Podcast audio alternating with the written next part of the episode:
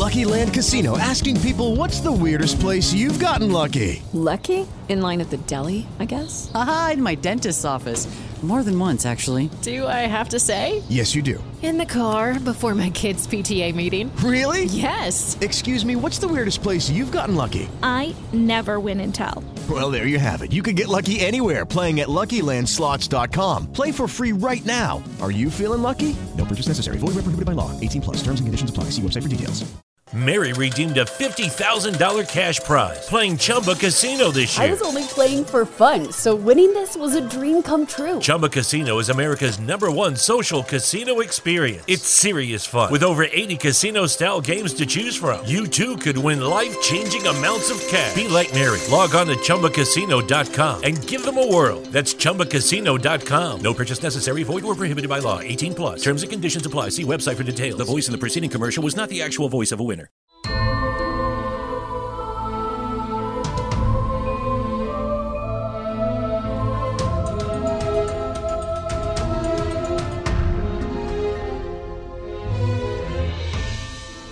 Hey everyone, and welcome back to Once Upon a Timing, your podcast all about flames, flames, flames on the sides of my face.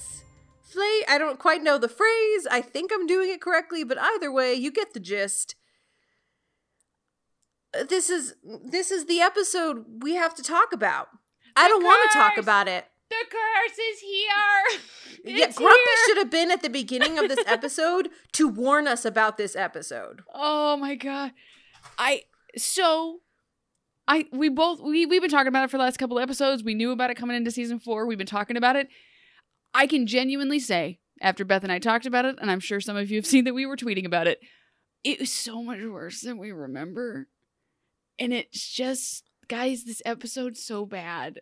In fundamental storytelling ways, but also just for what that story then is. So it's just, ugh. I don't feel like I'm out of line for saying this. Up until this point, I believe this is the most insulting episode of Once Upon a Time. It's not necessarily the worst, but in terms of like, because there have been a lot worse in terms of just being really bad episodes that are ridiculous bad. This is insulting. Oh, listen, there's bad episodes, and we've joked about it, and bad is bad. You know, bad is like the 90s way. It means good. Like, it turned itself around. Sometimes it's campy. This was just bad writing. This was just a bad idea. I don't know why.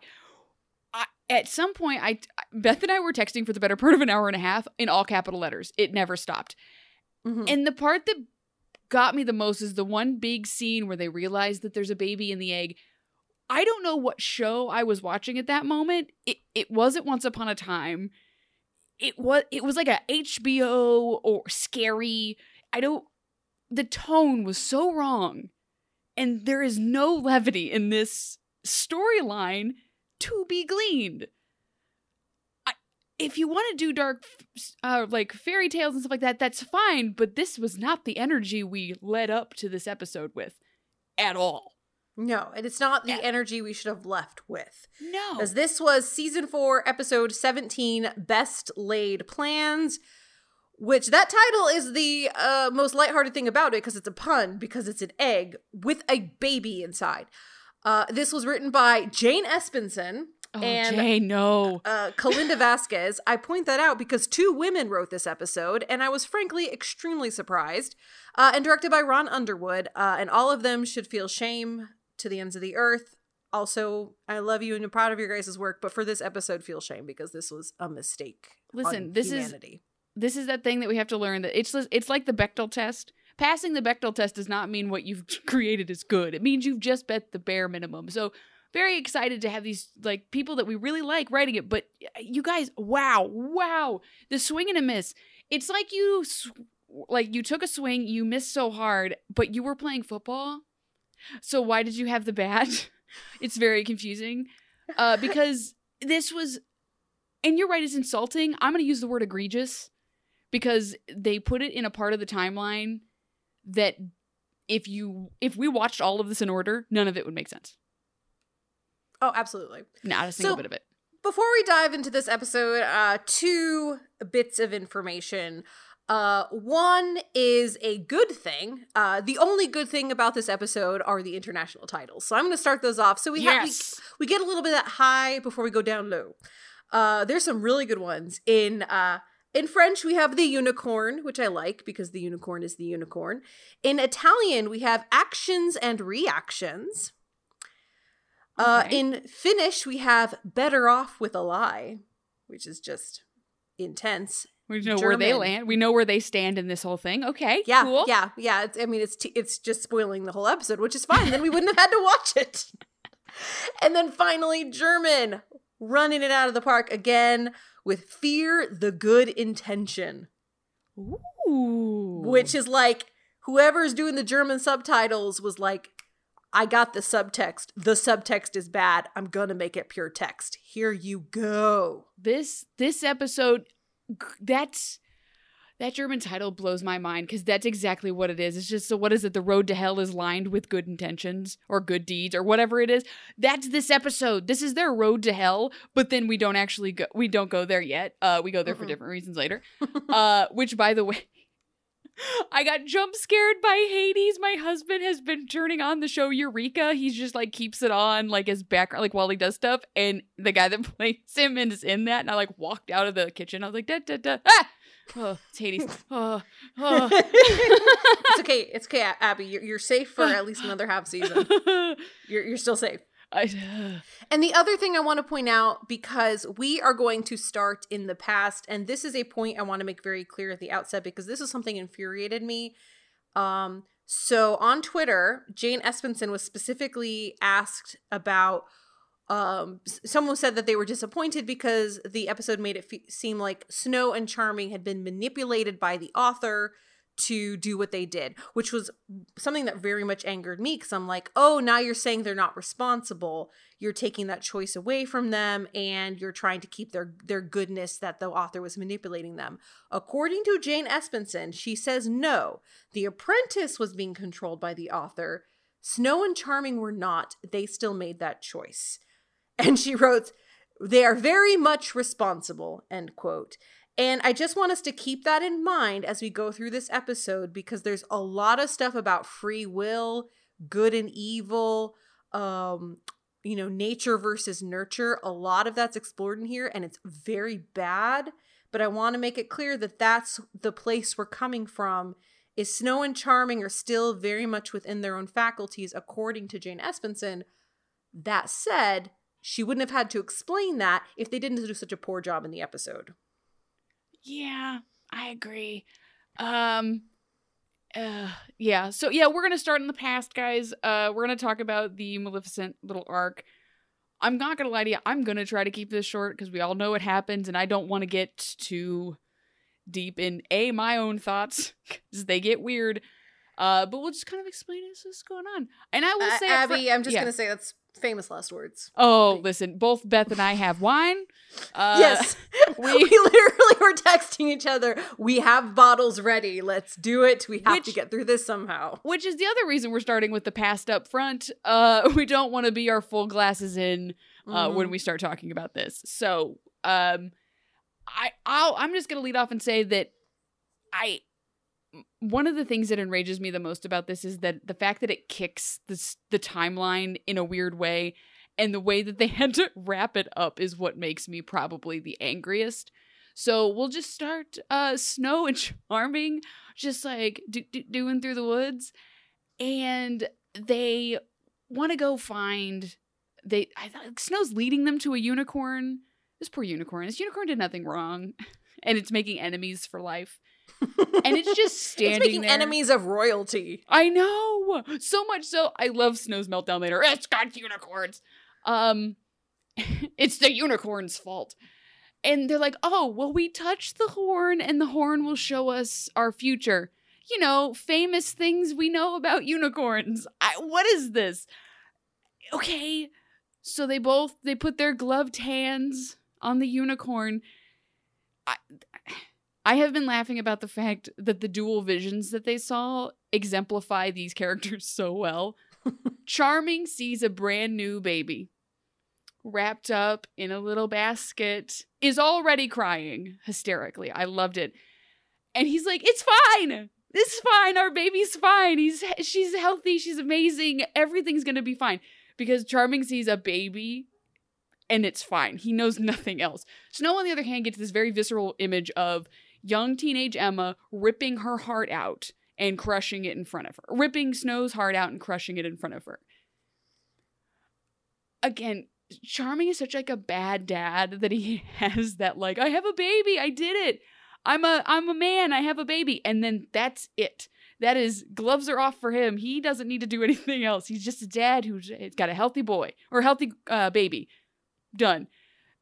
And I love how Snow, even though she clearly sees a daughter, continually refers to the baby as an it, because Charming in the timeline cannot know that it's a girl yet. This is, I believe this is the first time Snow finds out that she's having a daughter. And she chooses not to tell Charming until the night before the curse, when he's like, we're having a boy. And then Rumble's like, ha, joke's on you. I know you're having a girl. And Snow's known for since before she was starting to show. Which, okay, that makes sense. But I'm sorry. It just makes me laugh. So Snow won't tell Charming what she saw, which... I'm wondering if when they shot this, if they knew. Like, you know what I mean? Like, if they shot this and we're just like, I don't know, something weird's going to happen to her. Who knows? So then they start walking and they find this guy who's struggling with his cart. And the guy's like, oh, man, you can't go over there because Maleficent took over. And she turned into a big dragon and laid an egg and then, like, lit everything on fire to lay her claim to the area. So you can't go that way. You're going to need to go that way. He's like, oh my, through the endless forest? Yes. But what you're going to need to do. And this spoke to the Midwestern part of me because he started giving Midwestern directions. All right, here's what you're going to do. All right, you're going to go down here. You're going to see a barn. You're going to keep going. But if you see a second barn, you've gone too far. So you're going to need to come back. And you're going to see a pine tree, a big one. Like, you've never seen a pine tree this big in your life. And you're going to turn left. And you're going to see a shack with a guy in it. That guy's going to be able to help you. His name's Buddy. Amazing. Makes the best sausage around. And they're like, sure, cool. Guess that's great. Also, they give him... brandy. Like, he like lets him have the bottle, which like, don't give someone your flask. What the hell, dude? Just it's a plot. It's the magic brandy MacGuffin, I guess. Yeah, I hope they run into Hansel and Gretel somewhere in that infinite forest, because they've been wandering there for months. So then they go and they find the cottage and it's the apprentice.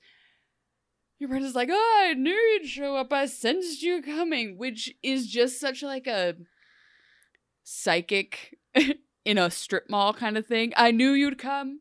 I sensed it. It's like, yeah, I'm here. Of course you sensed it. I'm here.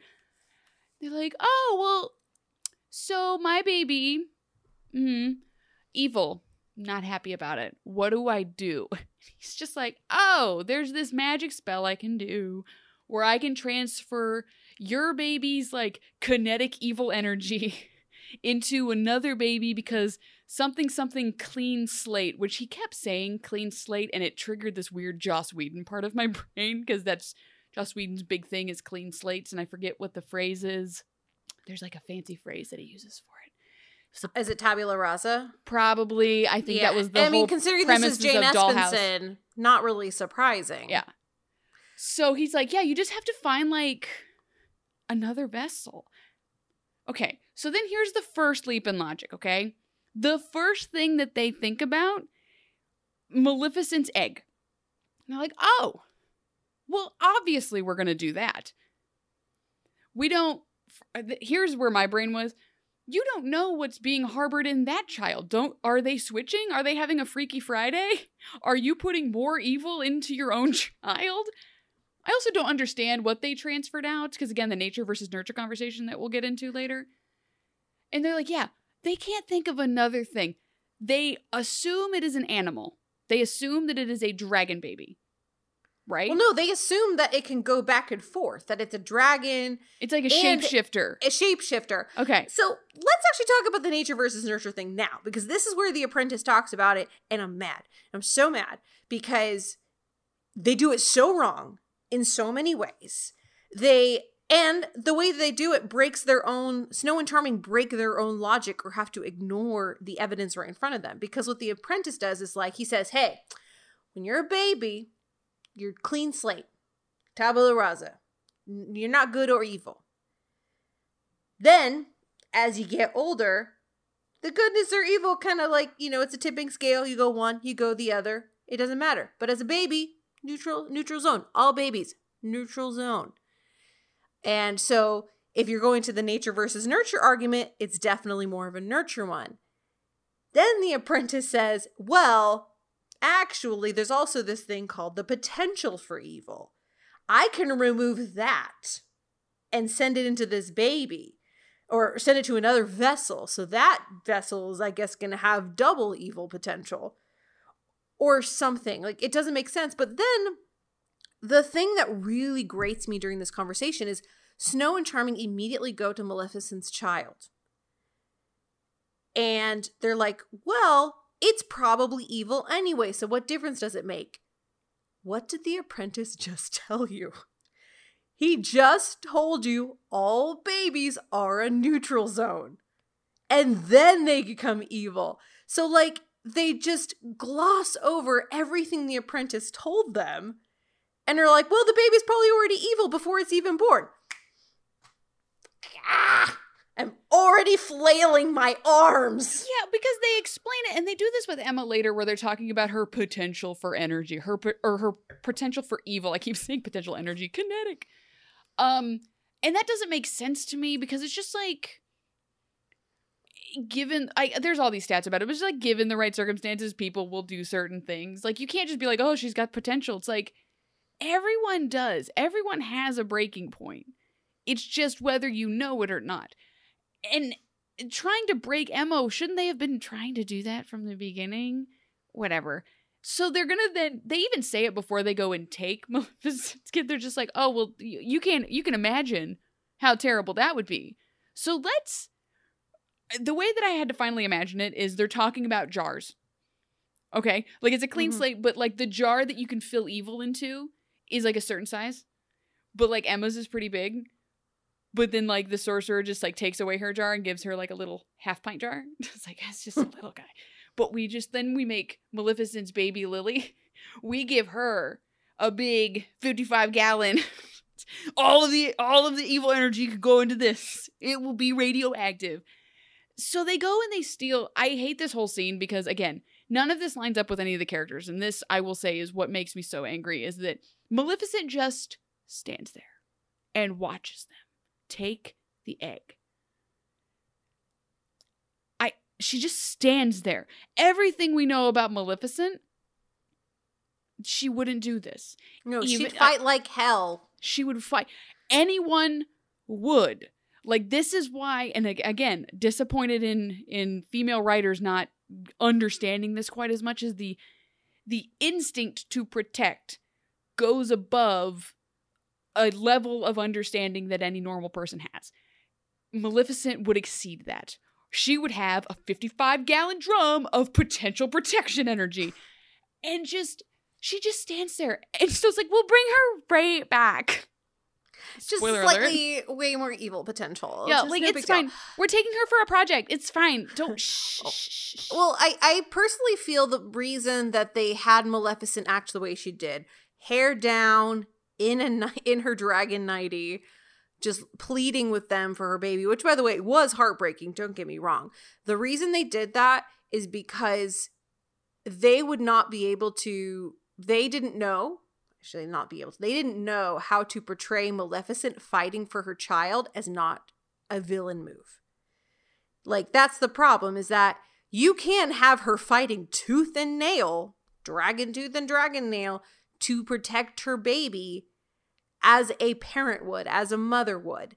But they don't know how to do that because they just write her as a villain and they've written themselves into a corner. So if she's using her fire, it's because she's evil Maleficent. If she's using her staff, it's evil Maleficent. They don't know how to portray that, so they just don't bother. So they're like, oh, what's the easiest coded way we can say she's a good person in this situation?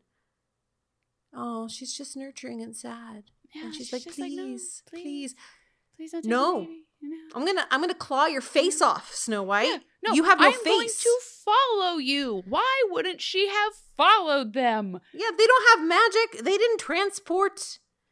They don't have a portal beam. They leave because they've also like knockout gassed Ursula and Cruella, who are also there for some reason. They do the magic. This is me breathing. This was And so they get back to the sorcerer, and the sorcerer starts. This is my favorite part. With everything that Charming and Snow know as people up until this point, like at this point, she has been put under a curse by Regina. Charming had to save her. All of the other crazy stuff has happened. And they're still like, hey, I just met this guy 5 minutes ago. Seems super chill. We're going to steal a baby and bring it over here. A baby, again, I would like to very much stress before we get into this scene. As Beth said, they believe it is a shape-shifting child. It will be a dragon person thing. Okay. So he starts making his magic seance thing, and it's full of all this like weird coded language that even Charming's like, wait, what? Other lands, a curse, a realm, what's going on? And then like the ground opens up out of nowhere. Cruella and Ursula are like tackling them like, what have you done? And like the sorcerer's just like, you can't bring this evil thing into this world. How evil was Emma gonna be? Holy shit. And they just like, they banish this baby. And as it's happening, and this is like the weird Stranger Thing moment that this episode have, where this baby's about to go into the upside down, punches a hole. I love this child. Spoiler alert, guys, we don't get enough of this child. I wanted more. Punches through the egg, and there's this little baby grabby hand, and it's like, oh my God, it's a baby. Snow says so much dumb shit in this episode. It makes me want to throw things. But she's like, oh my God, what have we done? And it's like, you met this dude 6 seconds ago. You gave them an egg born like as a dragon, but still as a person you know to be like a human being. And you're surprised that a little grubby grabber of a baby came out? He never even told them his name. He could be Rumple in disguise. They never asked. He could just be literally anyone. It's like Regina tricking her.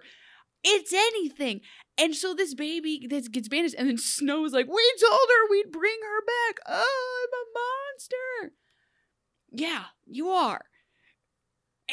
And then that's just like the end of that. Yeah, and Ursula and Cruella get sucked in too, and that's how they're in the real world. Oh no! Oh good, we've tried all that with a neat little bow. No one will have a damn question about it. Perfect. My God. So then we like smash cut to them doing Emma's baby room. And Snow with her long hair just like, unicorns, I hate them. It's take them out. How dare she do this to me? And then this might be the most rage-inducing part. Because I know that you tweeted about the one line, but everything Charming is saying angered me to my core. Because the actual thing that they should be saying and doing was, we need to find this child because we are heroes. This child should not have been banished on our watch. We need to find it. Yeah. They should have been spending this whole time trying to find this child. Because they are heroes, which is what Charming keeps saying to the point where I was physically angry. And he's just like, oh, well, we're just going to like project kindness.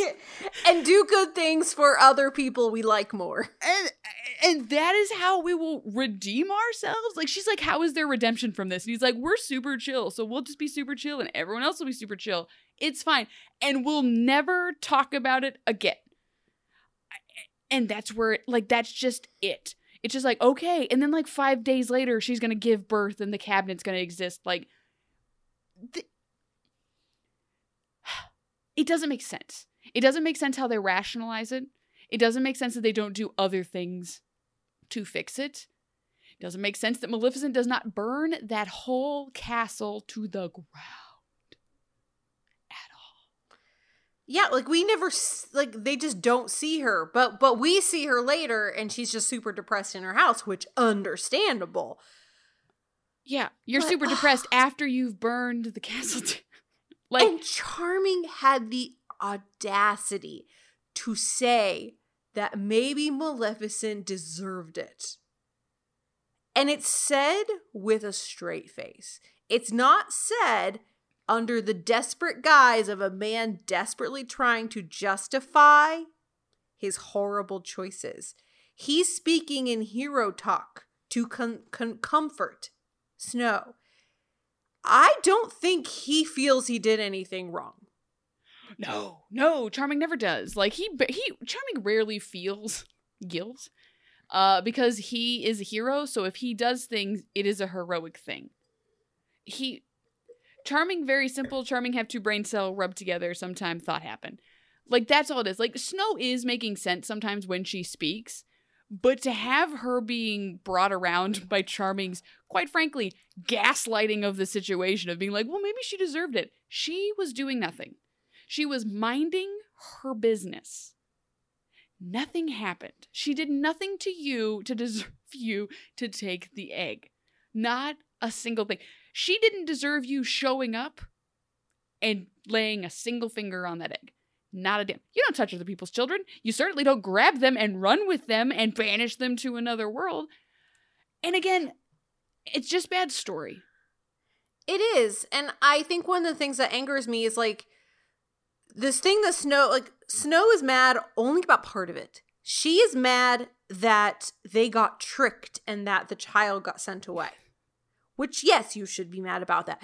But she should be mad about the fact that she was dooming. It doesn't even matter that she found out it was a baby. She was dooming a creature, a child, a person's child, to potential for evil just to save her own kid. Like, she should be mad about plan A to plan Z.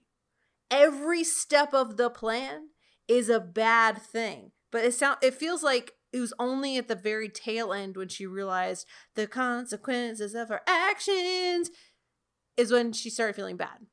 See, and this is why in a lot of shows, especially ones that deal with magic, they usually leave stuff like this as like a hard stop. Because first of all, I'm going to speak as someone who was at one point pregnant, and I'm sure that you will probably... Do you ever just like have a fear that you were going to like give birth to a litter of kittens? Or there's a line, I don't remember what the line was. It was a line from a TV show, and I think about it all the time. It's like, what if I give birth and it's just wrapped up in all of the gum I've ever swallowed? And it's just like... As a mother, you're always worried about the potential of your kid, especially as a white lady here who listens to too many podcasts, and they're like, and that's when the mother tipped Jeffrey Dahmer the wrong way, and you're like, great, I'm gonna do one wrong thing, and I'm gonna be blamed for this forever. You shouldn't allow magic to be part of that. Because it would just be a never-ending cycle of people like transferring all of the bad juju to somebody else. Like, it would just be an endless cycle of pregnant women being like, I need you to cast a spell to make my kid the president of the world. Introducing this makes it weird. It makes it weird, makes it unbalanced. The magic has become unstable, unbalanced. And I'm just mad about it. There's nothing wrong with adding darkness to your narrative. It's what they did with Peter Pan, and upon rewatching, I feel like there were things we really liked about it and felt were, you know, challenging for Once Upon a Time, a very silly show, but worked. But then they kind of did an overcorrection with Frozen, kind of embraced the silliness, and then they go hard stop into the darkest thing they've ever done, likely the darkest thing they'll ever do, darker than Dark Swan, And they don't understand how badly they are messing it up. And you're right. And I think what's making us the maddest. Ready for this? The potential. When we first watched it, there was such a potential for darkness for what they were about to lead into. Because this could have backslid really hard into like Charming and Snow doing like an evil arc and trying to redeem themselves because now Maleficent's here and doing all this stuff, like trying to redeem themselves in the eyes of Emma. This storyline basically dies. Like, it does not follow us for the rest of the seasons. This kind of thing should follow them. Like, this is a bad thing that you never stop bringing up at Thanksgiving dinner with your family. Just like, hey, can you pass the peas? Yeah, I don't know. I hope you don't banish my child away forever if I don't. Like, knowing that they don't do what they... Like, if you're going to go that hard into the darkness, you have to keep up that pace. You can't just be like, oh, JK, never mind.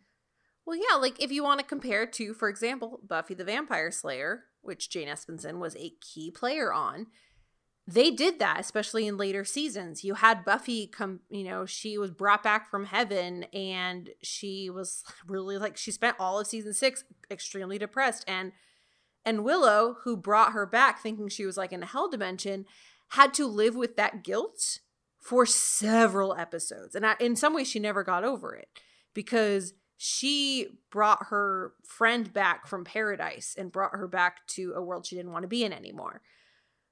Like, that's how you handle a storyline like that. A morally complex storyline where you're doing something with good intent, with what you think are good intentions, but you're doing the wrong thing and it's impacting other people in a very bad way. Yeah.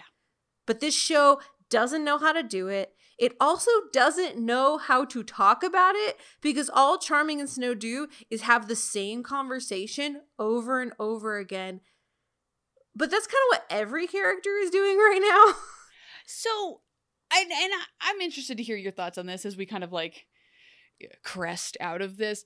The hero's villain narrative that is being sown through this is somehow the most annoying part. Because I hate that they just could be like, that's what heroes do. That's what heroes do. Oh, I'm a villain. I'm a villain. This is what villains do. And it's like, you guys tried to establish like a gray area. And now you've gone full like, I mean, the joke is Sith Lord, you know, he deals in absolutes, but like, so do the Jedi. Like, it's just like, they're both over here and you're not allowing anyone to exist in the middle. Doing this storyline with Charming and Snow should have put them squarely in the middle. They're not heroes. They're not villains. They're just normal shithead people. Like, you can't be a hero. Like, I'll just say it. After what they pulled, they're not heroes. They did not do something heroic. They did something selfish. I love that Snow says they did something brave. What? Which part of that was brave? Please. Beth, what part was brave? Please. I mean, as Sarah Bareilles once said, I want to see you be brave. And we did not. I also want to see them be brave because none of it was. She's like, we were brave, but we were not kind. Is that how you saw that situation? Is that how you saw that interaction? Mm. No, that was the most cowardly thing you could do because you didn't trust yourself as parents and you didn't trust your child. And it also, again, flies in the face of the whole argument the Sorcerer's Apprentice gives them, which is that evil is not something you're born with. It's something that comes from your decisions. Evil's not born, it's made. Let's just throw this down a well and be done with it forever. Maybe she's born with it, Beth. Maybe it's just the potential for energy. It's a potential for darkness. I love it where he's like, good, we have rid your child of this... We've rid your child of this. Now make sure you raise them correctly so that they also still don't. And that's such a sucker punch. Hey, you just did the worst thing you've ever done in your world. It could still happen. I've just lowered the percentage by like 1. And the only other thing I'll say before we're finished with the storyline, because I know it comes back in the present, it's so funny to see a show written before there was a big conversation about pronouns. Because like you said, they keep calling, if it's like, well, we can't say it's he or a she, what will we call? I know, it. It's like, Maleficent does it, so Charming do it. It's like, stop it. yeah, no, this was a, yeah. Anyway, but I also know that Snow and Charming definitely wanted to dehumanize Maleficent's baby, but it's also no excuse for that, and it's no excuse for their own. Even if you're like stealing someone's dog to like take the evil out of your kid, but then like make someone else's dog evil, like if it's an animal, it's still a super shitty thing to do, and just bad parenting all around. The end. Oh. We're done. We'll never talk about it again. Never talk about it again. And the only other note for this out of 40 million is we also see that the author, who was the peddler, is the one who he manipulated the story to make the Sorcerer's Apprentice do that. And he comes and he's really pissed off. He's like, why'd you make me do that? I didn't want to do it. That was a horrible thing you made me do. I punish you into a book. And that's how he got into the book. It's just T-Swift. Look what you made me do. Look what you made me do. I mean, I agree. And I will, the one note I will add to that is the wonderful wiki, highly recommend, wrote out the passage he was writing. And it's very pretty. Whoever wrote it, it's actually very beautiful. Like it's a good story about like Snow and Charming like dealing with the repercussions of what they've done. There's like a bluebird that she spots in a window. And, like, it's actually very well written. I do recommend checking it out. I'm not going to read it all right now because it's too long. But that is what in my mind made me think, oh, he's manipulating them too because he's literally writing about what they're doing. But no, apparently just the one little passage where the Sorcerer's Apprentice gave the instructions and fulfilled them and saw them through was the only thing he had a hand in. Everything else was Snow and Charming just being dicks. Yeah, let's talk about their potential for energy, or for, I keep saying potential for energy, potential for darkness. Dark energy. Dark energy. Yeah, and I had to laugh, like, when they reveal that it's the author, and he's, like, stooped over the book, and he's like, it's a better story. I'm like, this is, like, every shitty writer ever. Like, it had such a Game of Thrones vibe where it was just like, we have to, what's the line from Game of Thrones? What does everyone say? We have to not defy expectations, but, like, subvert expectations. We're subverting expectations. Okay, the Red Wedding is subverting expectations because you think that the Starks are going to win, obviously. And then they're like, oh, by the way, everything that's been happening right now has led to this moment. After that, nothing made sense. You can't subvert expectations by defying logic and, in some cases, physics themselves. So, like, that's what that reminded me of. I was like, it's a better story if Janie loses her mind on the wall for no reason. They didn't ring the bells enough. Murder, and genocide. Call it a song of ice and fire. Oh my god. Anyway. All right, let's go ahead and head to the present, where we've got things that happen. They happen, and we're going to talk about them. I'm already a glass and a half in, so this is going to be very entertaining. Listen, I'm prepared when you get to the part where I'm going to pitch to you. My name is Earl, but with Rumple. So let's go. Well, we start kind of right where we left off. August is reminding the audience and everyone in the room that, yes, the author is indeed trapped in the book. He is not trapped in the specific page in that, but he kind of is. It's very unclear what exactly happened to him. It doesn't matter. He gets out by the end of the episode and runs away, and that's actually my favorite part of the episode, apart from Cruella, Queen Forever.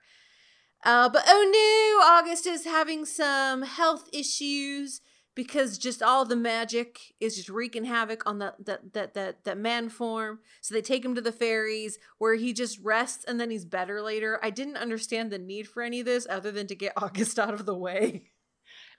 Well, and that's also like, we also keep Henry nearby where it's just like, you guys stay here. You guys, Henry, just keep an eye on him with the book.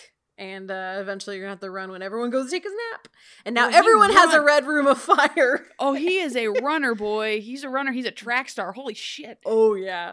And Regina's like, well, I got to bring something back to Rumple. He wants the page. Emma says, here, magic fake page. Doo-doo. Because she's been practicing. How are we looking, Abby? We're good. Okay, we've had a little momentary lapse. We're going to keep rolling. We're going to keep taping because I don't want to edit this out. Or maybe I will. Who knows? Anyway, so Emma has a magic piece of paper. That's not going to cut it. That's no. Instead, what's going to cut it is Regina actually has a good plan, because Emma is full of bad plans right now and doesn't know how to do plans. Regina takes a picture of it. And I think this is a good plan. That said, if she's really trying to espionage, she should have tried to, like, go from an angle, or, like, if she's, like, peering over Henry's shoulder, like, she should have tried to angle it instead of being like, I had firsthand view right here.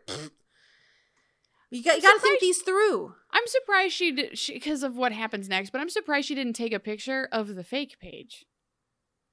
Because, again, this is I don't remember what year this is. This is like 2011, 2012, something like that. These are still potato phones, okay? The quality on these, not spectacular.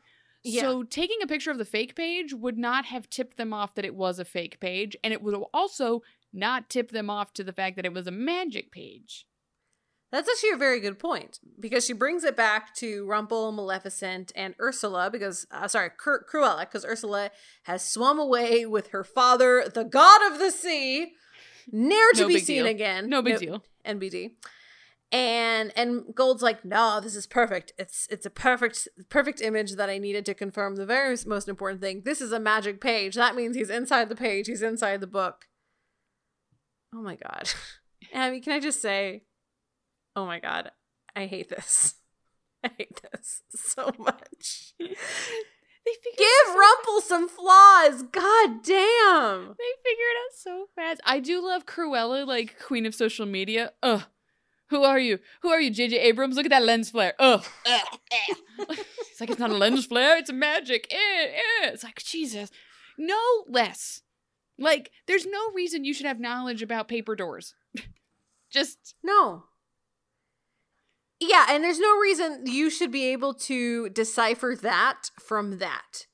Because, yes, he is a powerful magic user.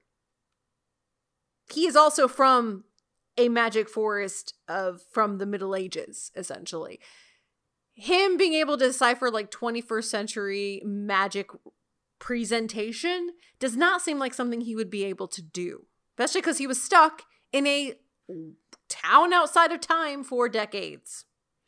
Yeah, it doesn't make sense that he would know how a magic door would present itself on a digital format at all. Because it's a flare that's not being captured on, like, cause this is the part that gets me, because they're talking about how it's a flare that would make more sense on a paper picture, like if you were doing like a print on a roll, like you would overexpose it or something. But they're talking about a digital photo, so just like none of this makes sense. If he would have said pixels, I'd have lost my mind. Like, I would have just like, you can tell because of the pixels. It's like, God damn it. They're magic pixels, like pixies, but computer versions. It's such a mess. And like, I hate this version of Rumple. I hate flawless Rumple, where he's just running everything. Nothing can get by him. He is a flawless human being or supernatural being. It's like right now I'm watching season 4 of Westworld, which is a far improvement over season 3. If you gave up because of season 3, I do not blame you. I think it's worth coming back, even though there is a steep learning curve because the show is way too convoluted for its own good. But in that, one of the characters, Bernard, he essentially got like thousands of years to study all the potential variables of humanity. So like he basically has the script in his head and predicts everything. Like, it feels like he got the episode scripts ahead of time and he's just conveying that. That feels like Rumple. He just he's not ahead of every step because he's already there. I don't know if that makes sense. No, it does, because like we've talked about before, where it's just like, my theory is that he just adapts when the plans change. That's not what's happening here. What's happening here is he has an answer for literally everything and is always correct. Yep. He's never wrong. Sidebar. Is James Marsden still in Westworld, or is he gone? Okay. Spoilers. Minor spoilers for season 4. Oh, I guess that's fair. That's fair. It's a spoiler. I apologize. Minor spoilers, season 4. Fast forward 30 seconds if you don't want to hear it. It's a minor. So in season 2, he left this world, and in season 3, he was given... he was given a second, like he basically was sent to robot heaven, to host heaven. Okay. That said, in season 4, and this happens very early, we're already several episodes in, this happens episode 1, we see him in the modern world. Okay. And he plays a part. We don't quite know what it is yet. Got it. Okay, done. Moved on. Boom. So yes, if you're hunky for the James Marsden, which I do not blame you. Who I am isn't? As well. Who isn't? Yeah. Literally everybody is. And if not, they should be. I'm going to go rewatch Enchanted. Oh my God. Giselle! And when he puts his fist in his mouth because of the pure joy. Probably one of the top 20 cinematic moments in all of history. That's a good decompress for this episode. If you watch this episode and you're being held down by unbridled rage, like Beth and I, Enchanted would be a very good detox. But see, that's also like a fantasy thing about like subverting fantasy. So that's just going to remind me of what Once Upon a Time is doing wrong. No, I can't. I mean, I need Beth, a be happy, break. Beth. I'm going to put on RuPaul's Drag Race. It's the only way I can be free. All right. So anyway. Regina takes the photo back to the crew, and she spends the whole episode on edge that she's going to be found out, which begs the question, now that they know Rumple's true plan, because Hook tells them, why is she still with them? Why is she still undercover? They know the plan. He needs the page. He needs the book. You got made, girl. Go away. Hide with Henry in the book. Put it in your vault. Put a big spell around it so no one can get in. Ta-da! There's no reason for her to be undercover anymore. Am I crazy in thinking that? So put a blood curse, and then like a third sister will come out of nowhere. All right. The third charmed one. No, I've got Selena's dirt, and I'm gonna throw it at the lock, and it's gonna turn into blood, and then it's gonna open. Oh yeah, have it all figured out on Rumple. None of her plans, because again, they by themselves with every bit of subterfuge Regina does. She's so bad at this, by the way, but her hair does look phenomenal. I'm very jealous of her hair. It's got so much body and it moves so wonderfully. She is a hero. Only heroes have hair that moves that flawlessly. And they slow Rumple down for 5-6 minutes. Yeah. Like, okay, like he don't know where the key is. Why are we giving it? Wait, just give him the page. Who gives a shit? Like, this is all bad. It's all bad. And also, yeah, well, at the time they don't know that the key is what opens the door. I guess that's fair. Like, I'd also I'm just gonna say, I also hate that they're like shitting on Ursula. It's like, you don't care that she's gone.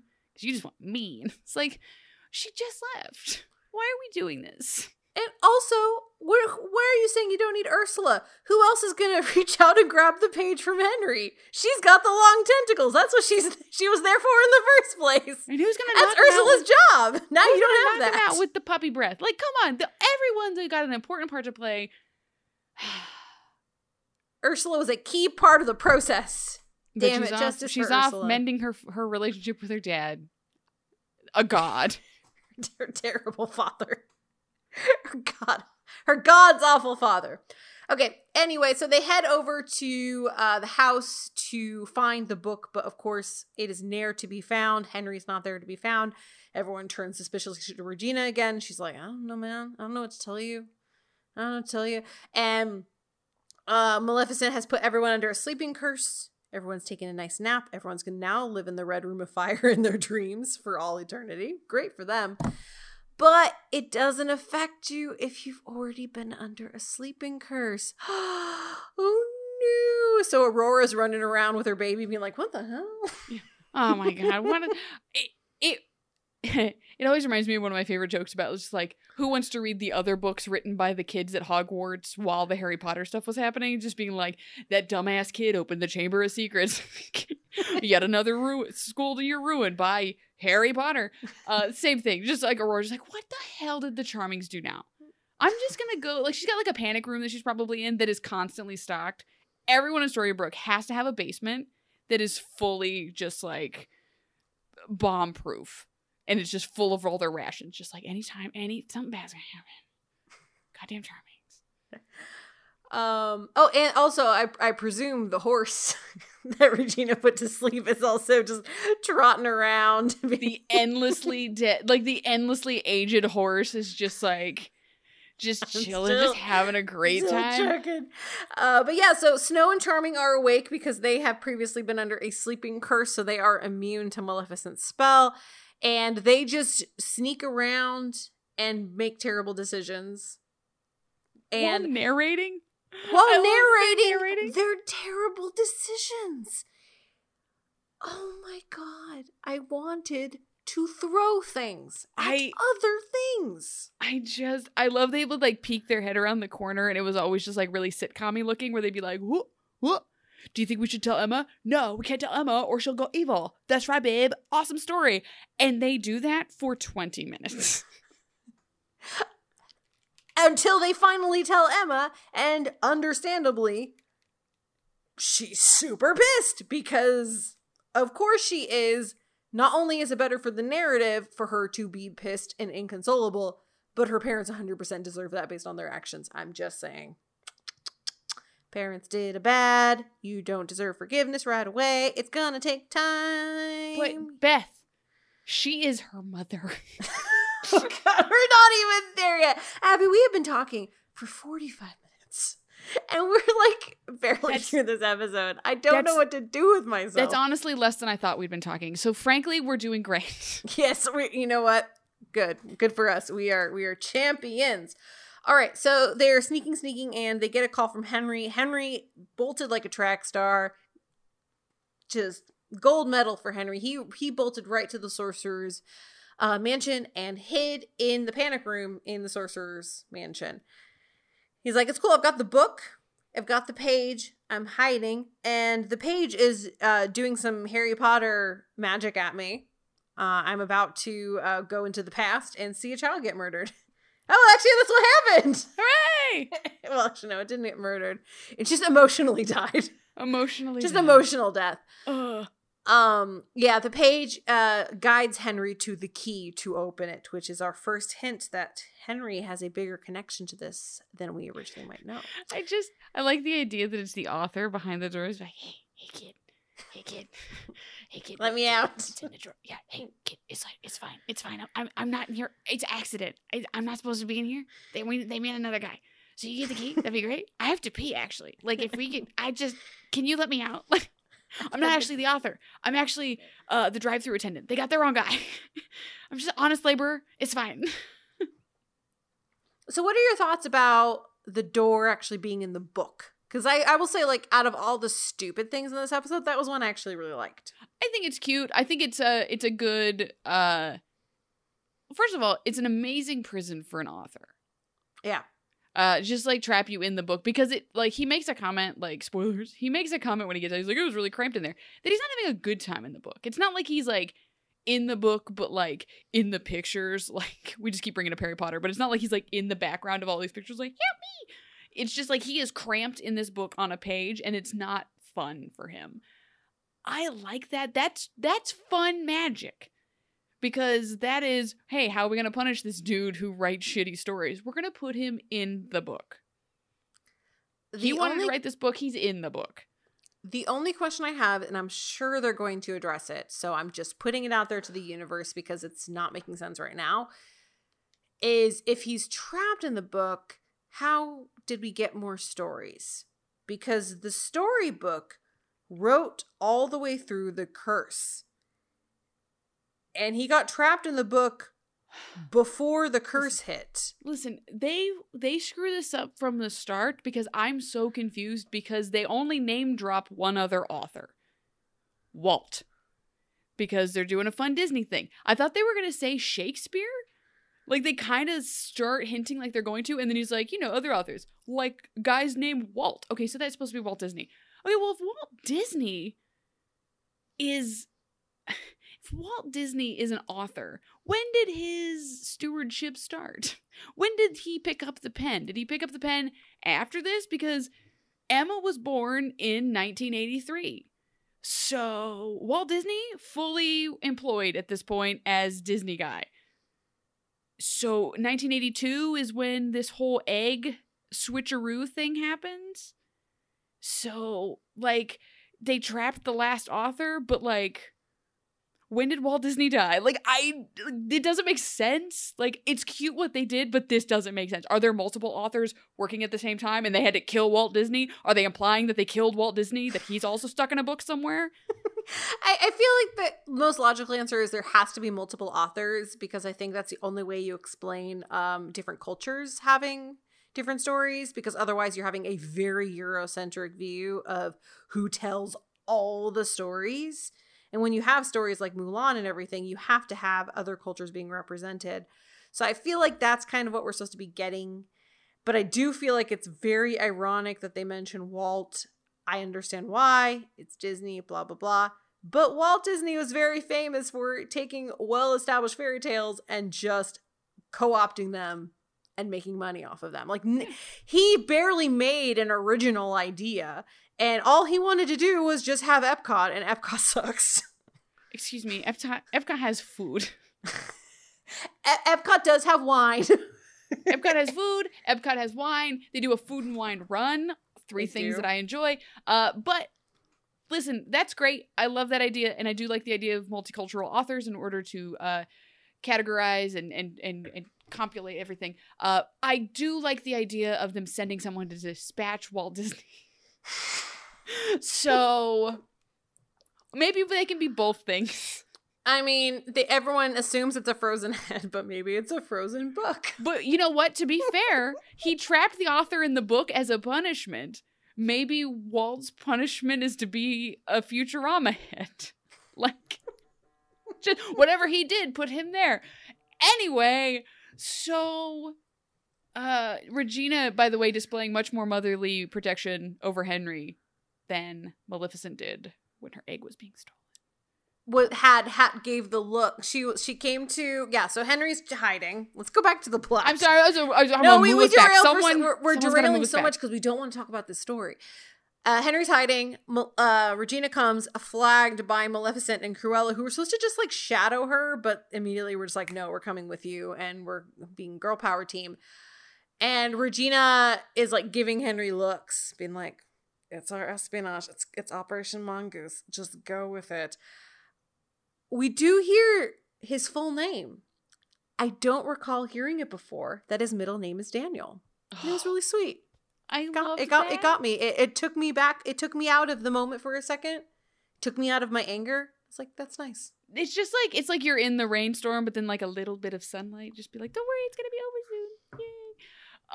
Yeah, no, this was, I guess I don't remember either, because I had the same beat of being like, who the hell is Daniel? Like, it was just like, it took me a second to clear my head. But again, Regina's, like Lana's face acting, I just assume that no one's looking directly at her except Henry, because it's just like, Henry, give me the page. Wink, wink, wink, wink, wink, wink, wink. Yeah, it was, yeah, no, it was definitely clear that the women were behind her, because otherwise this would not have worked, because she was not being clever in the espionage, but she was doing what needed to be done. So yeah, so Henry reluctantly gives her the fake page, and she gives it over to Maleficent and Cruella, and they all head on their way.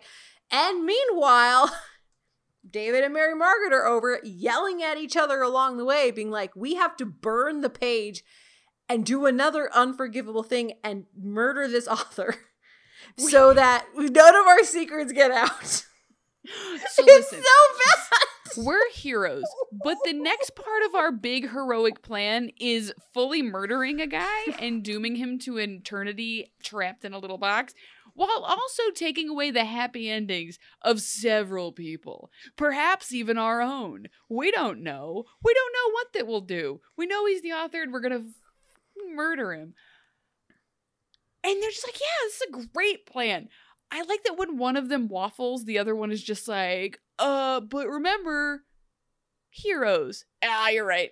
And then they're back on track. They just fumble through it to the point where they eventually get to a fireplace and they're still arguing about it. 20 minutes of them doing this. Yeah. And the conclusion that they eventually come to is, oh no, consequences of our actions. And they tell Emma, and Emma gives the line from the beginning of the episode saying she doesn't care about her. But I'm your mother. I don't care. Goodbye. It's such a stupid line. It's like, It reminded me, like, not reminded me, but it has like that feeling, just like a feeling I never want to feel. My son needs to stop aging. Is being like an adult mother and just realizing that you don't have power, that the power you have as an adult parent is cultivated from your years before. And if you don't have that, which Snow does not have with Emma, she only has these last, like, how long has it been in story? Like a couple of years, maybe? That's not enough to be able to, like, slam the door in front of Emma before she leaves and be like, I'm your mother. Not a card you have, Snow. It is not a card you have. Especially not right now. Especially not right now. And especially because during the entire scene, in the entire conversation, we never hear them say, I'm sorry. No, of course not. Why would they say that? They're heroes. Heroes don't apologize. They've done nothing wrong. They're heroes. I don't know if this is going to be weird to say, but like the way they do Emma's makeup for her being miserable, like she just goes from like, she hears that story and suddenly she's got red under her eyes. She looks like she's been crying, but not a single drop has spilled. She looks torn apart. She looks amazing. Like, she looks good in like a weird grungy way. Does that make sense? It does. It was uncomfortable after a while because the entire rest of the episode, it looks like they were just putting Visine in her eyes before every single scene, like really like the medical stuff. Yeah. To like really clear out just all the allergies because it just made her eyes so puffy and so full. It almost looked like there was like a layer of film over her eyeballs for the rest of the episode. Yeah, and this is supposed to be like the, hey, she's starting to look a little Anakin Skywalker here. She's starting to look like she's about to head off to the Jedi Temple. Like, someone should stop her.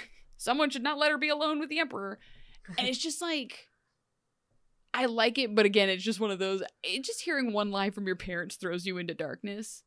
I think there should be a line out the door to Hopper's office at all times. At all times.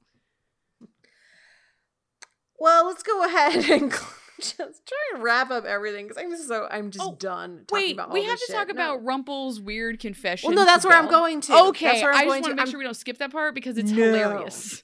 I'm just moving on. We're moving through. We're running like Henry, just trying to get to the sorcerer's house so we can take a nap. So Gold, like, he's got business to attend to while Regina goes to get the page. And his business is grabbing Belle, who's been knocked out, taking her to a couch in his pawn shop. I'm guessing she was chilling in bed with her boyfriend. He's like, no, I need you alone, unconscious, so I can spill my beans too. No, she was fully on the floor. Oh, she was. When he walks in, he just sees her, like, stiletto heel from underneath, under the counter. That. So he, like, picks her up and, like, puts her on the thing. Will Scarlet was behind her.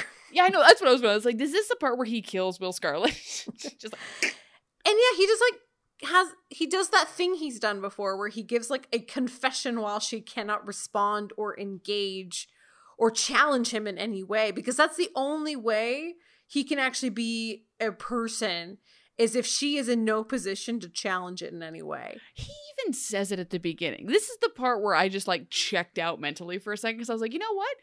Hey, it's a Belle and Rumple scene that's not going to make me angrier in this whole episode. And then it still somehow did. Because he was just like, I need to tell you this now. It's very important that I tell you this now. Rumple, she is unconscious. Like, you cannot give confession to an unconscious person. At all. Yeah, she's not going to absorb it like osmosis. This isn't like photosynthesis of truth. Like, no. Like, you can't like tell somebody in their sleep about something. And then when they wake up, you're like, I told you I cheated on you. I don't know why you're mad about it. It's not my fault you were asleep. Yeah, so he tells her that he's looking for the author because he wants to rid the world of evil and make it safe. But it's too late for him because he's racked up this debt he can never repay because all magic comes at a price. He does this weird thing where he's like rubbing like he's like pointing to his heart, like giving us this like, is he about... So, random thought. When I was in first grade, sometimes when you're a kid, like, people tell you, like, really bad stuff, like, really stupid shit to, like, tell you to behave. When I was in first grade, I distinctly remember my teacher once telling us either or that or, like, a nutrition person being like, every grain of salt that you eat goes straight down your straight down your throat and sticks to your heart. And if you get a film that's thick enough, that's how you have a heart attack. So I was terrified of salt for years. I swear to God, any woman born in the 80s did not have a healthy relationship with food. Nope. At all. No. At all. And then we just sat there and watched and be like, Britney Spears is over 100 pounds. Look at that. So what's happening? But that's hysterical because I could tell you 1,000 things of just like, I don't know if I've told this on the podcast before, but my mom one time, like, I was trying out for cheerleading in like middle school, and I'm not flexible. I've never been flexible. I've never pretended to be. I cannot. They were trying to convince, like, get me to do the splits. And if, this is so off topic, but if you, like, can do the splits, you can't coach someone into doing the splits because you've always been able to do it. So it's like they didn't know what to do. So my mom is showing me all these stretches she did when she was a cheerleader, you know, in the 80s. And she goes, yeah, we would stretch like this. And they basically made the little V on the ground. And she goes, we would touch this toe, the middle, and the next toe and go back. And she's like, we had a little song we sang. Please brace yourself. It was, oh no, what was it? It was like cookies, cake, apple pie. This is why we have fat thighs. My mom told me that at a very formative age. Oh my God. And now I told her this like years later. I was just like, hey, you know that, like, that weird thing, you know, what's really funny now is that, like, my favorite phrase that, like, has come up is like, thick thighs save lives, because, like, being a little bit thicker is, like, a little bit, it's a good thing now. And she's like, I don't believe it. Like, she's still, like, a little hung up in some of that stuff. And I'm just like, I gotta get you through it. Like, you have a very unhealthy relationship with food.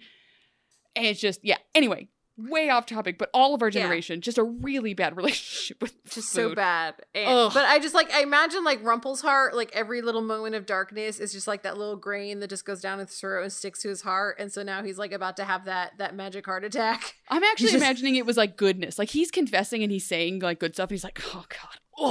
Oh, like, I'm so like, sorry. Oh, I'm apologizing. Oh, like, I just feel like it was too overt. Like, they even, like, zoom in a little bit on him rubbing, like, the thing on his heart or his chest or something. Like, I feel like they're, like, being like, shit's about to go down with the Rumple and he knows it. Maybe, like, when he used his knife to attack Pan, maybe that fucked up his body. I don't know, but, like, this felt very very not so subtle. No, that something's happening with the Rumple. I thought he was about to admit that he had, like, an incurable tumor or something. Like, it's just like, oh, magic comes with a price, and it's this. It's a magic tumor. It's a magic tumor. It's not a headache. It's a headache, not a tumor. I do like, and this is what I said at the beginning of the episode. He was like, I've accrued so much debt that I can never repay, and I'm just imagining, like, this. My name is Earl. Style show where he's just like, okay, so I turned your parents into puppets. I need to redeem myself and to cross you off my list, or I'm gonna die of a magical tumor. Yeah, that. Or Rumple's gonna show up and break your legs because he used to be a mob boss in, like, the first season. I just, like, it does kind of answer the question, because they always talk about how magic comes with a price, but for, like, 3 full seasons we've just seen Rumple do magic at no personal cost, so that kind of answers it, that he's, like, accruing debt with who's this person with an abacus being like, ooh, Rumple, you done too much.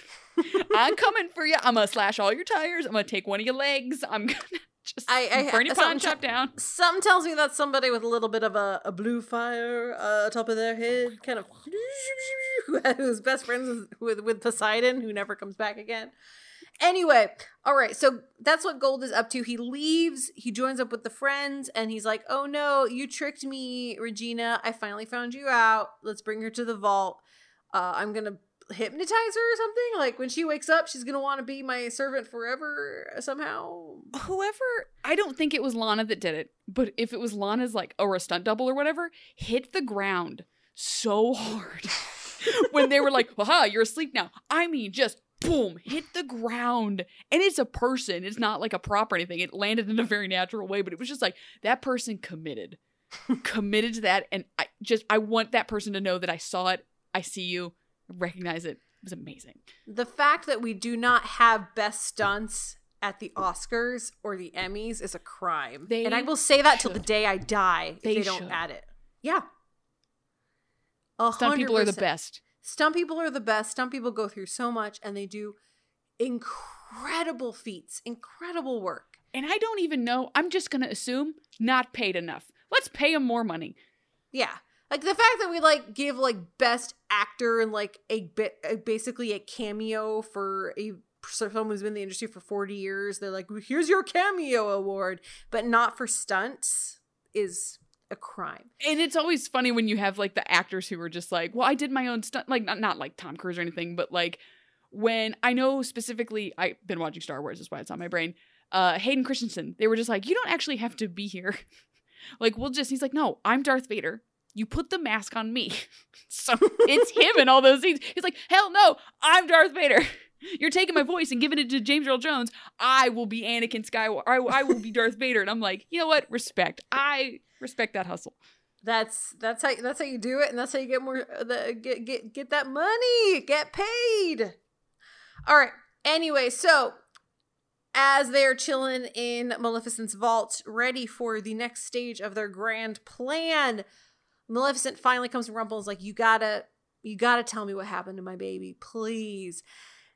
And Rumple is initially saying no because he's like, you don't want to know. Rumple, that's not your choice to make. And if you went to somebody and were like, tell me what happened to Balefire, and they said, no, you don't want to know, you would have murdered them on the spot. Correct. You don't get that right. You don't. And eventually he does tell her, but the fact that he was like, you don't want to know, I shouldn't tell you. Like, screw that. No. I hate that. Yeah, I hate it. Throw it in the fire. That said, this scene, I mean, again, I was hate raging through this whole episode. Still, a couple of tears. Oh my. Maybe I was just exhausted, but it was just one of those, this is nice. Did they trick me? Was it really a nice scene? I mean, at least she knows her daughter is okay. And it turns out her daughter, surprise, no surprise, is Lily. The young woman who Emma befriended back in the past when she was on the run. We're not surprised. Clearly, she was playing a part.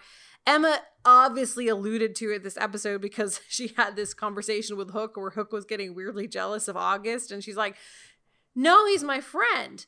And she doesn't say he's her friend because he literally came in the wardrobe with me and looked after me when I was a baby and then abandoned me. So we have this weird bond. It's no. He was the only friend I had after this other woman, young woman I met for a night, and we had a great time, and she betrayed me. Well, her name was Lily. Just remember that for no reason. I have to wonder. They don't tackle a lot of the storyline still. I feel like they had so much more because they also made the very distinct choice to make sure that we knew that this child's name was not Lillian. This child's name is Lilith, which is a choice. It is. So I'm wondering if there was more for this that just did not fit season 5. I don't remember. I believe that they bring Lilith in. So you're thinking maybe Lilith was supposed to be like, but like I think that there was going to be like, you've now introduced something else, but then they changed course and that you can't. Maybe it's a learning from the Frozen thing. We're not going to balance a whole bunch of plates spinning them. So we're not going to do Dark Emma and Lily coming back and being an evil whatever. You know what I mean? Like, I feel like there was something else. But then, like, Maleficent also just completely drops off after this season. Yeah. I mean, I think it was just a reference to, like, oh, we're supposed to think she's evil. And, like, there's a weird morality thing there. Mm-hmm. And I also want to point out that I have a niece named Lilith. Like, Lilith is a very beautiful name. Oh, no, no. It doesn't necessarily mean you're evil. Listen, I'm not saying that your niece is evil. It is, like, in older scripture, Lilith was the first wife of Adam, and she was cast out for speaking her mind, basically. And that is some interpretation in, I believe, certain Hebrew texts of the Old Testament. So I feel like that's what they were referencing, that she was kind of like the prodigal daughter. She was like the first one. And then Emma comes, like Emma's the savior who comes after Emma, Eve, that whole thing. It feels like the writers thought they were being clever and they weren't. And yeah. I don't know if it necessarily is pointing to anything deeper, but if it was, we certainly didn't get it. Okay, that's fair. I mean, just to be clear, I met your niece. She's delightful. I don't think she is evil. I just think narratively, like they were just like, he's like Lilith. And I'm like, okay. It just, it's a name that kind of comes preloaded with some. It does. So that's just where I'm at. Like, again, it's a beautiful name. It's a beautiful story. Everything that comes with it. I understand that it's misunderstood. Sorry, I feel like I mean, like Lilith, like Madame Satan in Chilling Adventures of Sabrina was Lilith. Like Lilith is also in some interpretations the bride of Satan. Like there's that name has layers and it's complicated, and they just used it in my opinion and didn't really quite. In my opinion, they just used it and didn't quite understand the layers that it comes with. I don't know. But in any case, it doesn't matter because I think people were most excited about Dark Emma, Dark Swan, and that's what we ended up going with anyway. And you and I were excited, so like, it makes sense. We're not wrong, but I think if we go back and listen to the tapes, check the tapes, I think we're also very disappointed at the lack of Lily, because again, we were obsessed with baby dragon stuff. It was just like, again, where's baby Neil in this whole thing? Is he asleep? Was he under the sleeping curse? What's going on? Who's watching the baby? Oh my God. Like so tangent. This is going to be like a 2-hour episode, I swear. I had a dream last night where in the dream, my husband and I were out with some friends. And then we realized, oh my God, it's almost 9 p.m. We need to go back home to the baby. Because the baby was just home alone. We didn't have a babysitter. We just left the baby like it was a cat. Abby, when I tell you, in my dream, I was so upset at myself. I rewrote the dream in my mind to be like, no, the baby was with us the whole time. And I literally rewrote the dream as I was dreaming it because I felt so bad about not having my baby with me. Oh, the mother guilt. It gets us to the weirdest places. I have a similar dream, except it's with gluten. I'm always worried that I'm just like, oh, look, a donut. Oh, my God, I have celiac. What have I done? But it's just like, yeah, oh, no, I have a baby and I've left them at home. I'm just going to take this moment to point out any of those people that left, like, really nasty reviews on our podcast about how we get off topic too much.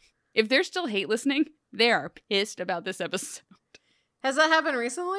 It hasn't happened recently. That was like a long time ago. I read that review and it just sticks in my craw. Like, it's just one of those things that just like, Oh, like, I learned to like, just wave those off in the wind. Oh no. And I do. It makes me laugh where I'm just like, boy, if these people don't like us going off topic, I sure hope they stop listening in a while. Okay. But I knew that was going to happen with this episode because we just don't want to talk about this episode. Let's finish up. Okay. All right, so we have the reveal. Lilith is the dragon baby, the baby dragon. Oh no, how are we going to get her back? Well, we're going to get her back in like an episode and that's just going to be it. Very, very lackluster, just spoilers, FYI. Emma is mad. Hook chases after her and is like, I just want to let you know August is fine. He's trying to show that he doesn't care, but he clearly does care, but I mean, like, I get it. Like, no, this is supportive boyfriend when he like his instinct is to not be supportive, but he's overcoming it. You gotta give Hook props for that. I know you're mad at your parents, but I'm just letting let you know that the two hunky boys in your life think you're doing great. You're doing amazing, sweetie. I do like where he's like, oh, why did they send you? Because I wouldn't listen to them. Yeah, that's exactly why they sent me, Emma. Yes. And they head back to August and August tells them about the multiple authors that have existed throughout time. And this is just the current author. He was using his power for evil, unlike any other author. No other author before him did this. They're also pure of heart. Like, well, Disney. Yeah, so pure, so pure. Let's just pause for a second and recognize that Walt Disney was a problematic person. Yeah. You're allowed to enjoy Disney, but just you have to know. You gotta know. Anyway. Yeah. There's reasons why many of the older movies have to have that explanation at the front about why it's bad. Oh God, we love a content warning. Also, just speaking of like weird problematic things, have you seen any of those news stories about like Splash Mountain? They just keep having the canoes sink. Like Splash Mountain is shutting itself down. It's like, this has gone on too long. It needs to be Princess and the Frog. Splash Mountain is canceling itself. It's pulling a Jenna Marbles and just being like, we're done. We're done. I'm closing shop. I'm so sorry. We're done. All right. Well, August says, okay, let's go ahead and get the author out of the book. Mary, Margaret, and David still don't want to do it, but it's going to happen. Emma's going to make it happen because she's just so checked out from all her parents' bullshit. One note I forgot to mention way back in the beginning was the first time that Mary, Margaret, and David were like hatching their scheme to like do shit on their own. They did the world's worst stage whispering when Emma was like 3 feet next to them being like, if Emma knows what we did, she'll never forgive us.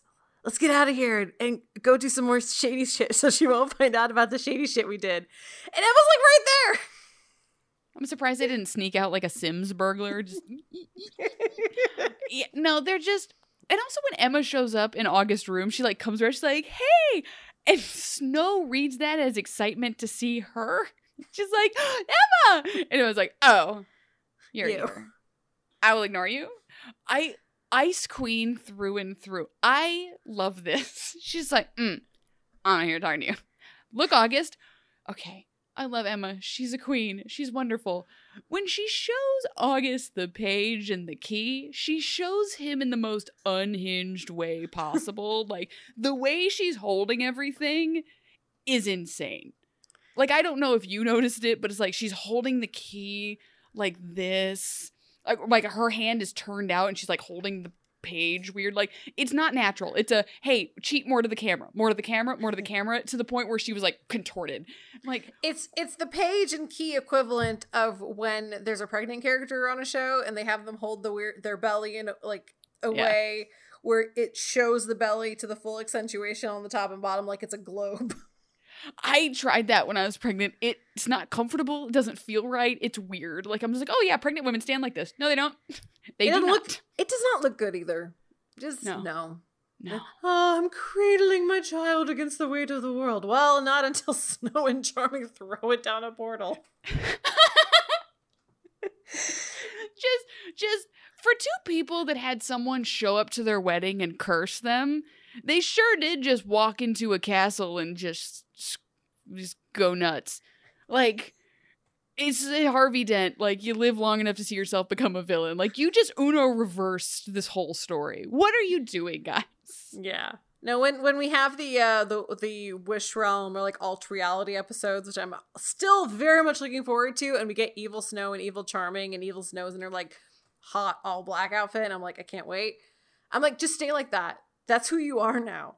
I do, like, I wish they would have gone to a more morally gray thing where it's just like, oh, by the way, these guys, not heroes. They're just kind of, they kind of suck. Because well, that was the whole point of season 2, is that the whole heroes and villains thing is a myth put upon them in these stories, and that they're much more complex than that. In season 1, Snow and Charming are having an extramarital affair. That was the whole point of the show, was the moral ambiguity behind characters that we normally see in black and white. But they just don't know how to continue that, and so they just go back to these weird stereotypes so that they can challenge them. Now, I'm sorry, I'm just now thinking of this, because I don't remember how the author stuff... I remember what the author does. This is why he got banished. He does weird stuff like this. We get the storylines of how he did these things. But the first season is like, these are people who are fundamentally coded to be good. And Regina puts a curse upon them to basically rewrite their stories to make them bad. and then they are. They suck. They're not great people. They do bad things because they're selfish. Snow and Charming are just two selfish people. It's what it is. It's how they've always been. Whatever. I'm interested to see how that will go juxtaposed to an author. Like, it's the same kind of thing. Like, you're using magic to compel someone to do something that they're not naturally doing, because that's what season one was. They were compelled to live in this world and be a teacher and be a part and just be constantly being divided. How much different is that than what the author's doing? Is it a more powerful magic? Because the dark curse is being purported to be the curse of all curses.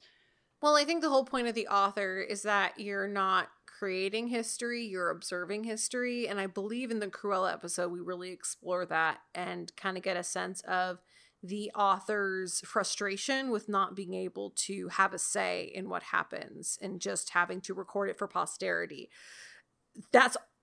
I remember the Cruella episode being one of the best of one of my favorites of the show. So I'm curious to see that. Okay, Emma releases the author. It's the peddler dude. And he's like, I've got all the answers for you. And then runs away. It's great. I love this actor. Like, I'm so glad they got this actor. On one hand, I'm like, they only tease him in this episode. We only see him here. But I get it. He's probably an expensive actor to get because he's a bigger name. What's his name again? I was going to say, I felt like I recognized him, but I didn't do any of the legwork on that. Yeah, Patrick Fischler. He's been in a lot of stuff. He's a big actor. He's in Black Dahlia, Ghost World, Mulholland Drive. He's a really, like, he's a well-known actor who's done a lot of stuff, and he's great. So I get why they wouldn't really be able to book him until now. So I think that's why they get, like, the same episode reveal. But I feel like as far as an actor to play this role, I don't think they could have done better. I think it was a great choice. No, he definitely has that face of, like, a dust jacket cover where It's just like, here's this book you wrote that's a little bit out there, but, like, his face is in black and white on the back. Like, I see it. I see him as the author and being, like, a squirrely one, too, where it's like, hey, doing the Stephenie Meyer thing, where it's like, hey, I've given you these characters, and I'm going to force them into this ending, even though everything about their characters would not put them here. And it's just like, it's a better story. It's like, it's not. It's not. You're just being weird.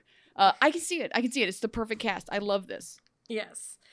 And everyone, that was season 4, episode 17, Best Laid Plans. And Abby, we talked about this for an hour and a half.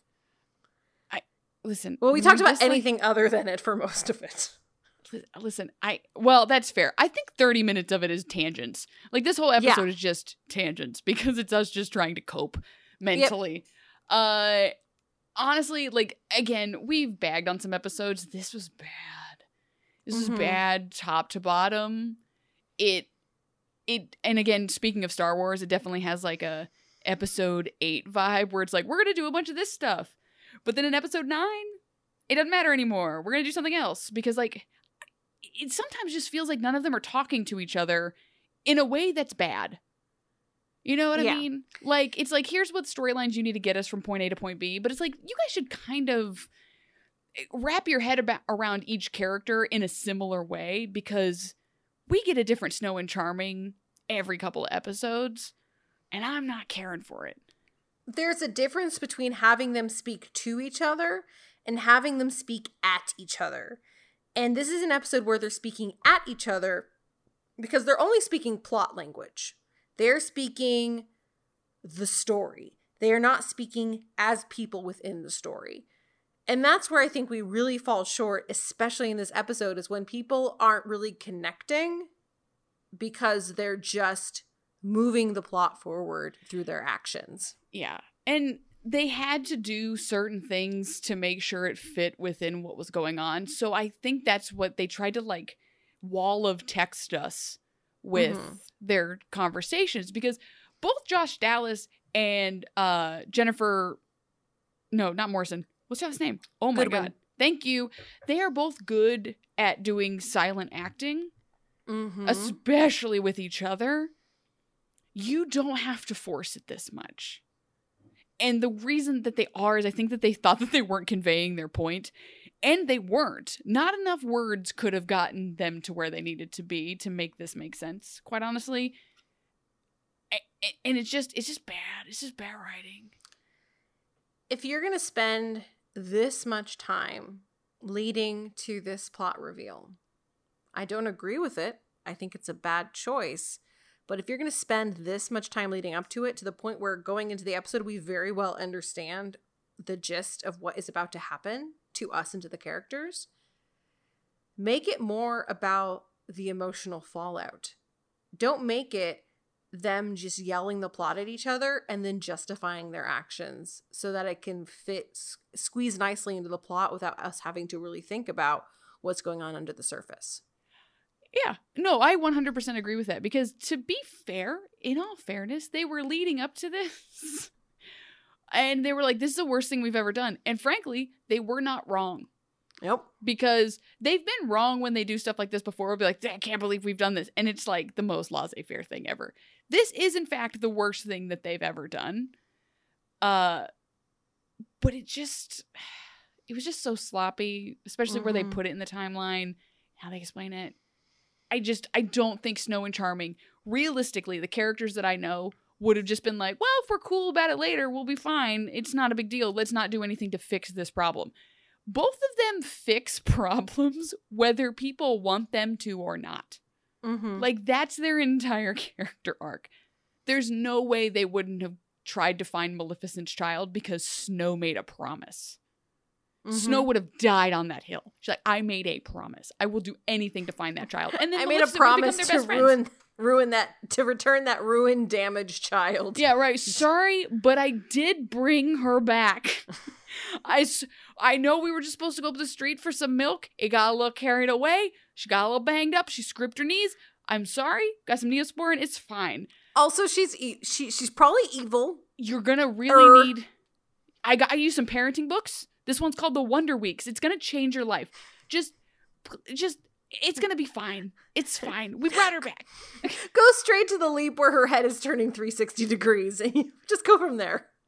Here's a bunch of movies about what not to do and what to do. And here's, could you imagine, I'm sorry, we're so off topic. Could you imagine Maleficent being a gentle parenting dragon? I hear you and I understand that but we cannot burn everything down when we're mad. No, can we? What's a more productive way of doing this?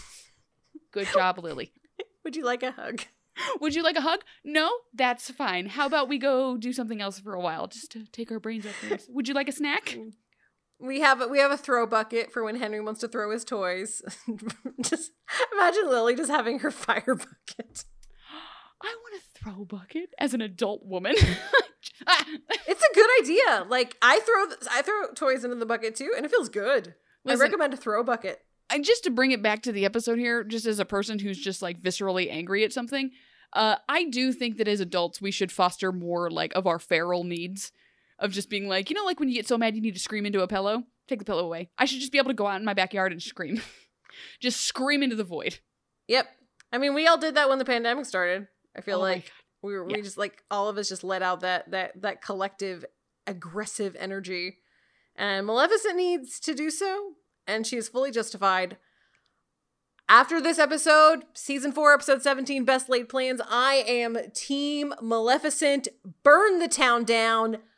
No one deserves to make it out with their happiness and health and happy endings.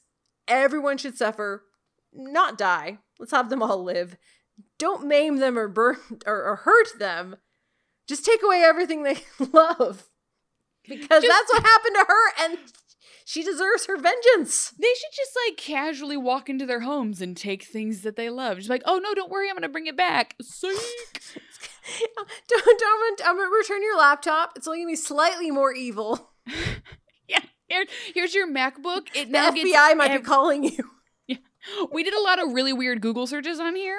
Yeah. Not on safe mode. Yeah. Good luck. I took it to DEF CON. No, seriously. Oh, you remember that gun I needed to borrow? I went to shooting practice, but then I did have a bunch of people put their fingerprints all over it, and then I shot a guy. It's great. So here's it back for you. I sent the police over. It's fine. You're not going to die, but it's going to get weird. This was rough. This was a rough episode. I think this broke us, Beth. I think it broke us, and I'm not surprised it was a long recording. It was either going to be really short or really long because there's just so much to it that, in my opinion, it was either going to be we rush through it so we can get on with our lives or we just go. And I'm not surprised we went because, oh my God, this is the worst thing this show has done. I don't know if it tops it. That's not to speak that the idea is inherently impossible to do. No. Yeah. It's just they did it bad. Oh, it was handled poorly. Like, you can't do something like this and half-ass it. You have to whole-ass a plot like this. Yeah, like, The Leftovers, literally, like, the first opening scene is a woman, like, with her baby, like, just doing her normal shit. She puts the baby in the car, and then the baby's disappeared. And she's crying and inconsolable. Like, you can approach these very sad, hard things, like losing a child, if you do it right. The show did it wrong. Yeah, because, I mean, and we're taking Grimm's fairy tales. Like, a lot of these are, like, really screwed up. And you can do that in a way that makes sense. And this was, like, trying to, like, do Grimm's fairy tales and be like, we're going to do something dark and edgy, but, like, still hold on to our Frozen viewership. Mm-hmm. And I don't know. I can't imagine someone who showed up for Frozen sitting through this and being like, what is this? Because at this point, their names are just like, it's the way I've always felt about Brother, Where Art Thou? Where you're just like, you know, like, this is based on the Odyssey. We took names. Like, kind of, if you squint your eyes a little bit. That's where we're getting with this, where it's just like, this just happens to be Snow White and this happens to be Charming. And we've put them in this very bizarre situation. And it doesn't even feel like fairy tale characters anymore. It just feels like a weird world that they built poorly because they were using fairy tale characters and previously established stories as their structure. And when you try to do something like that, that structure fails. Yeah. Instead of having the author have a direct hand in this horrible tragedy, just have him be doing shenanigans. Like, you don't have to have this horrible thing be a part of your story. It would have the same impact if he was doing stupid shit. In fact, I think it would be more interesting because it's him, like, turning the story into his own little playground. It's, you know, his own little Westworld, if you so choose. I would have been interested if the bad thing that he did was trying to stop them from doing this. Not getting them to do it, like, stopping them was the problem. Like, he's like, no, this is part of their story. The part of their story is them doing this irredeemable thing and still trying to be heroes. Like, that would have been, like, having someone else make someone else do something to foster this awful thing. You're right. It's like that when you're talking about the tweet, it doesn't seem like it's on Snow and Charming. It feels like you're couching it and you're giving the problem to somebody else. But if the author's big screw up was trying to stop them, but they still charged through and still vanished an egg, that had been compelling. That's also kind of a commentary on the nature of gatekeeping in fandom, where it's like, that's not what that character would do. And it's like, and so you have an author being like, no, I know these characters. I write these character stories out. That is not what Snow and Charming are do this? No, they're not. I know them better than this. I record them. I'm going to fix this. That's a story we've seen before, and I agree. I think that would have been very interesting. But I still don't think they would have done it well. This guy losing his mind. Like, the author is just, like, accidentally writing fan fiction into the big book instead of writing it on his AO3 account. Like, oh no, I wrote the Hurt Comfort story. I wrote it in the wrong book. I can't erase it. And then One Direction shows up. This found family story got weird, but hey, Harry's here, so it's gonna be fine. All right, guys, well, thank you for joining us for this wild episode of Once Upon a Timing. I feel, Abby, we have well stated our opinions. My husband is giving me looks because we've been talking for an hour and 40 minutes. He's shrugging and heading down the stairs. I just want to close on just one thing. If you could describe this episode in one word, what would it be? Oh, I mean, so the first word that came to my mind was unhinged, but I think that gives a delightful levity to it. I'm just going to say, like, what's like unhinged, like parentheses derogatory? Just, it's bad. I'm just going to call it bad. It's just bad. That's fair. Do you have a word? Yeah, mine's failure. Ah, oh, that's a bigger, better word. I mean, they're both accurate. They're both bad, and it's accurate. A failure. Yeah, this is Abby and Beth being like, go sit down and think about what you've done. Yeah, this was. There's been some like stinkers, but this was not a fun stinker. It's not. No. Well, we want to thank all of you for sticking through this episode. We want to thank our wonderful patrons, especially our Swan Creek. Oh my God. Guys, I'm like a third of a bottle of wine in. This is where I'm at now. This is my life. I'm going to go lie down and take a nap. We're going to thank our Swan Queen patrons. This week's Patreon shout out of the week goes to Paul. Thank you, Paul. And thank you to everyone. If you want to support us on Patreon, you can head to patreon.com/OUA Timing. You can join the Facebook group at facebook.com/group/OUA Timing. You can subscribe to us on Apple Podcasts, Spreaker, or wherever you get your podcasts. You can find us on Twitter. I am at Beth Elderkin. I am at @just_Abby. And we're going to be back next week with another zinger. Abby, where's the 1-2 punch? I don't think we're going to make it. Because this is season 4, episode 18, Heart of Gold. Oh. Featuring Robin Hood, Marion, and Zelina. Guys, this episode is going to be 3 hours long. First of all, listen, just while the chaos is happening, if you made it this far, just props to you. You guys rule. This is the most, you know what? I describe this episode of us doing it as unhinged. This is the unhinged episode. I love you guys. Thanks for being here with us. Guys, thank you for joining us. And Abby, unfortunately, we will see you next week. I'll see you next week, Beth.